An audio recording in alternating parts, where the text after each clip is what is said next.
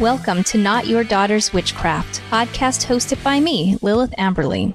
If you're exploring witchcraft for something beyond the aesthetic, if some social media platforms make you cringe and say, that's not me, if you're looking to build a practice that enhances your life, then you, my friend, are in the right place.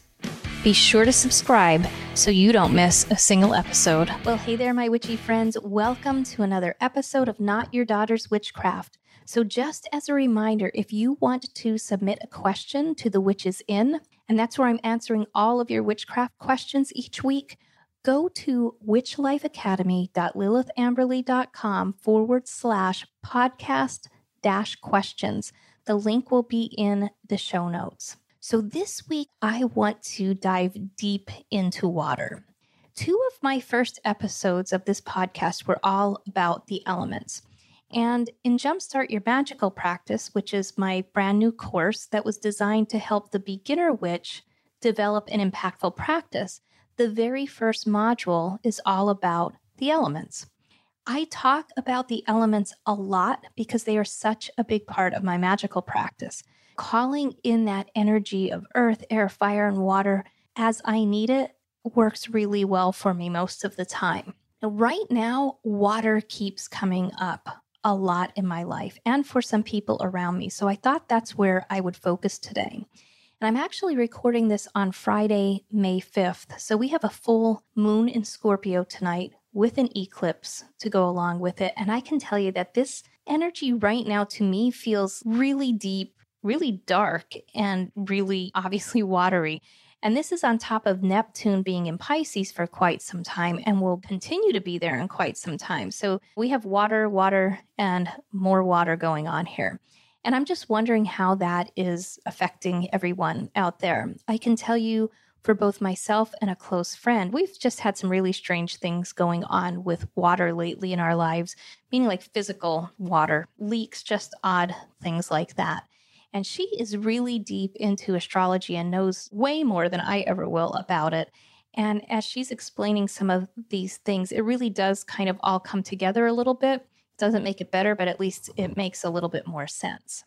So, I shared a story earlier today with the Jumpstart Your Magical Practice students, and I'm going to share part of it with you because it really draws attention to this magical force of water and the fact that all water is not equal. So, several years ago, I was taking a trip to Niagara Falls, and I had never been there before. So, when I was planning the trip, I knew I wanted to capture some of that energy that I would find there. So, I planned to take a small stone with me. I choose a piece of labradorite, and I was going to hold it up in the spray in that mist of the falls as I was out on the boat to capture that energy in the stone.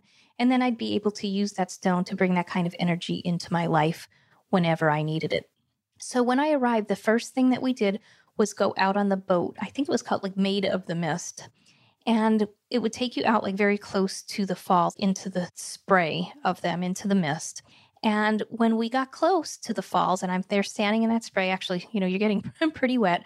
I held up the stone in the palm of my hand and I was able to capture that really, really intense energy. And I don't think until I was there, I even could comprehend what that force was like.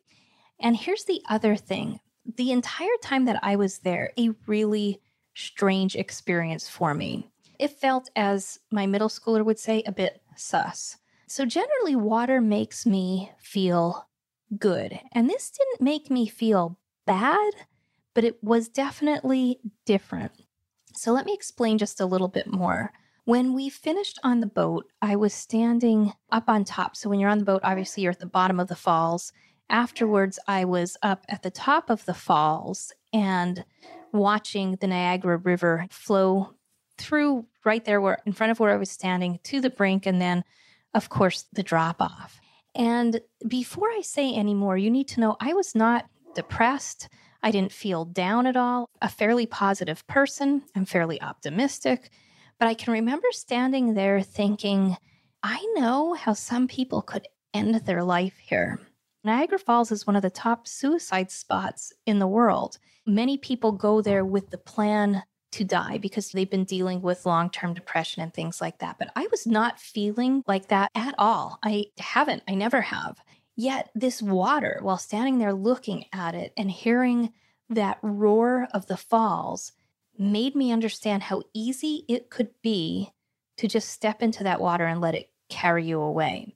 It felt almost trance like to me, almost as if it were luring me in. And then suddenly I was like, oh my gosh, this is really intense. And my friend described it as it really being disillusion for some people. And it really, really is because it strangely seems it would be so peaceful, yet it would be such an incredibly violent death. Yet it still has this effect on some people of just almost wanting to step into that water. And I know how that must sound. And maybe if you've been there, you understand what I mean a little bit. Because since I've been there, I've done some reading on it, and there are people that are affected like that, and then other people that aren't. So this energy felt very different than any other water energy ever felt to me. And I'm telling you this story so that you know when you're working with the elements and you're trying to capture that energy, depending on where you're capturing it from, it could be very different. I've been to other waterfalls. I spend time around water. Hell, I live on a river, but water has never made me feel like that. Now, does that mean I should not have captured some of that magic in my stone? No, but I do have to really think about how I might use it in my magic. If you do use items, stone to capture elemental energy, write down what you're doing. You know, keep a note on the circumstances surrounding that energy collection. Where was it? How did you feel when you captured it? Because as you go through your practice, you end up sometimes with dozens or hundreds of stones or other items, and it, you're never going to remember which one has exactly what intentions and energy associated with them. The other thing that I want to talk about here a little bit is the sub elements of water. So we have the element of water, which, if we recall, is related to our emotions and transformation, memories, the power to dare. If you recall from one of those earlier podcast episodes, that's the power to dare because people who are very closely associated with water kind of know what's going to happen. They have really good intuition. So they're not taking risks. They know things are going to work out. So it looks like they're willing to dare they know things are going to turn out okay. So, what I want to do is just break down that water and those characteristics a little bit more because, as we said, not all water is the same. Sometimes it's different by the sheer force of the water. It could be different because of its interaction with the spirit of the place or the spirits of the land. So, you have all of these variables already, and then you add in the sub elements of water. So, each element has four sub elements representing each of the elements. And if we start with water, the first one that we have is water of water. And this is water in its purest form. It's the ocean, it's the rainwater. It is directly related to our emotions, again, our intuition, psychic ability, divination, things like that. Now, if we add air to it, we have air of water. So when you think of air of water, I think of things like fog, humidity, mist. And this brings some thought and imagination into the water. It's used sometimes as we are trying to develop our psychic abilities when we are practicing astral travel, practicing meditation. Those are good times to bring this energy in. Then you have fire of water. And here's where we're talking about water that has been transformed by heat or by fire. So think of steam. And this could correspond to purification and transformation. We think of emotional healing, release, really transformative work. Finally, we have earth of water, and this represents the land or the soil interacting with the water. So think the marshlands, wetlands, mud. It corresponds with growth, nourishment, self improvement, manifestation, all of those things. So you can see as we break the element of water down further that water is not water, it's very different. There are differences to it. And the more that you can narrow that down, specifically what it is that you're trying to accomplish, then the likelihood of your spell succeeding will increase. So, as a witch, we have access to all of the elements. And I can't emphasize enough that you should use all of the elements in your spellcraft at one point or another because there really isn't one size fits all for most things. There are definitely some people who have an affinity to one element, maybe more than the others. And we are going to talk about that today as we talk about the water and water witchery, if you will. But again, try to keep things balanced, incorporate the other elements as you need to into your practice. So, Witches that work with water quite a bit sometimes will refer to themselves, or other people will refer to them as water witches. But I believe that we all have the ability to harness that energy and that power of any of the elements to be able to work with and work into our spellcraft. But water witch is a term, it's been used for a long time, and historically, water witches were also known as dowsers. So these were people that were able to use a variety of tools and different techniques to locate water sources underground. And they usually did that with either a forked stick or a pendulum to detect that presence of water. So, this technique has been used by witches, farmers, and others for centuries to find underground water in areas where the surface water is very scarce. And whatever the explanation for it, it is successful, it does work. And water witches have been sought out for this purpose throughout history. Witch that uses water often incorporates this element into many parts of their practice. They may use charms or other objects to connect with the spirit of water. They believe that the energy of water can be harnessed for healing and for other spiritual goals. If you think outside of witchcraft, how water is used spiritually, it's used for baptisms. And for sure, in Catholicism, holy water is used often for cleansing, blessing, and purification. When you walk into a Catholic church, there's always holy water by the entrance. So you have this little font of holy water so that you can dip your fingers in and bless yourself as you walk into the church. And you can take some of that holy water along with you and use it to bless your home and things like that. So, water is definitely used in spiritual practices, specifically in cleansing type rituals, which will often use water as part of their divination practices, such as scrying. So, when we think of divination, we think of that as the practice of trying to foresee events that will happen in the future or bring more depth or clarification to things that are happening right now. And sometimes we'll do that with tarot cards. Another way to do that is through scrying. It's just a different form of divination. And it generally relies on you gazing at an object to look for symbols and then those symbols to help bring spiritual messages to you. So you can do this by taking a bowl of water. You can use your cauldron if you have one, that would be amazing, or any kind of bowl. I would definitely use one that's dark colored black or really dark blue. Fill it with water and then either sit in a dark room or outside in a safe place at night where you can have the moon reflect on the water. If you're inside, light a candle or use one of those battery operated ones to have some light reflecting on the water. Then you can just go ahead. You want to get into a nice, calm, meditative state. And then you're going to gaze at that bowl of water and just wait and watch for symbols or different things to appear to you. For me, this always works a little bit better around the dark moon. So I use the element of water along with the other elements in creating magic to help me manifest the things I want in life. That's primarily how I use it. I also use it to hold memory. So here's a great example of when you can use it when maybe you need to be more discreet about your spellcraft. So, say you're in a situation where you can't speak your spell out loud. And if you've heard me talk about speaking our spells before, the spoken word, I believe, is very important, actually vibrating that sound out into the universe. But sometimes we're in places where we just can't do that. So, say you need to do a spell somewhere where you can't speak the words out loud, or at a time that you can't speak the words out loud.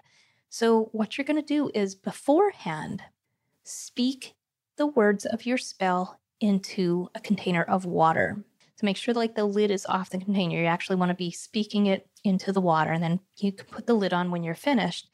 And the water's going to hold on to those words in the because it has memory for you. And then whenever you are ready to do your spell, so you're in that spot where you can't speak the words, use your water in place of them. It's already holding those words. So if you're outside, I would pour the water on the ground at the appropriate time to release those words instead of speaking them.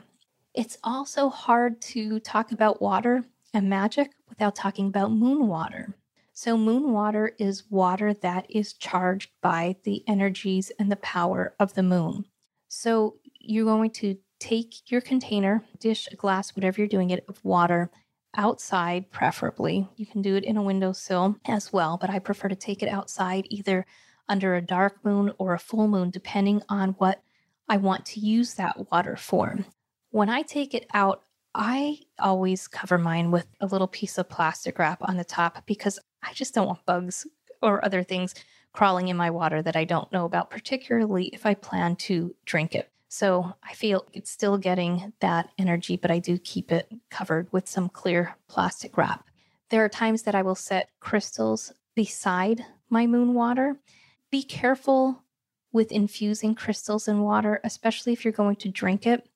And I say that because you just don't know, number one, even if you think you have a crystal that's safe, where it really came from. I can tell you for my shop, I really like those. And I have one that I purchased somewhere else. It's a glass water bottle and it has i have it's a smoky quartz crystal in mine so that big crystal point sitting in it and you can generally like change them out and i really wanted to carry those in my witch shop and i found some from a distributor and i was really excited the price wasn't bad i know how much i love these and these things are really going to sell i was so excited about them and I got, I guess it was about 20 to 30 of them I ordered.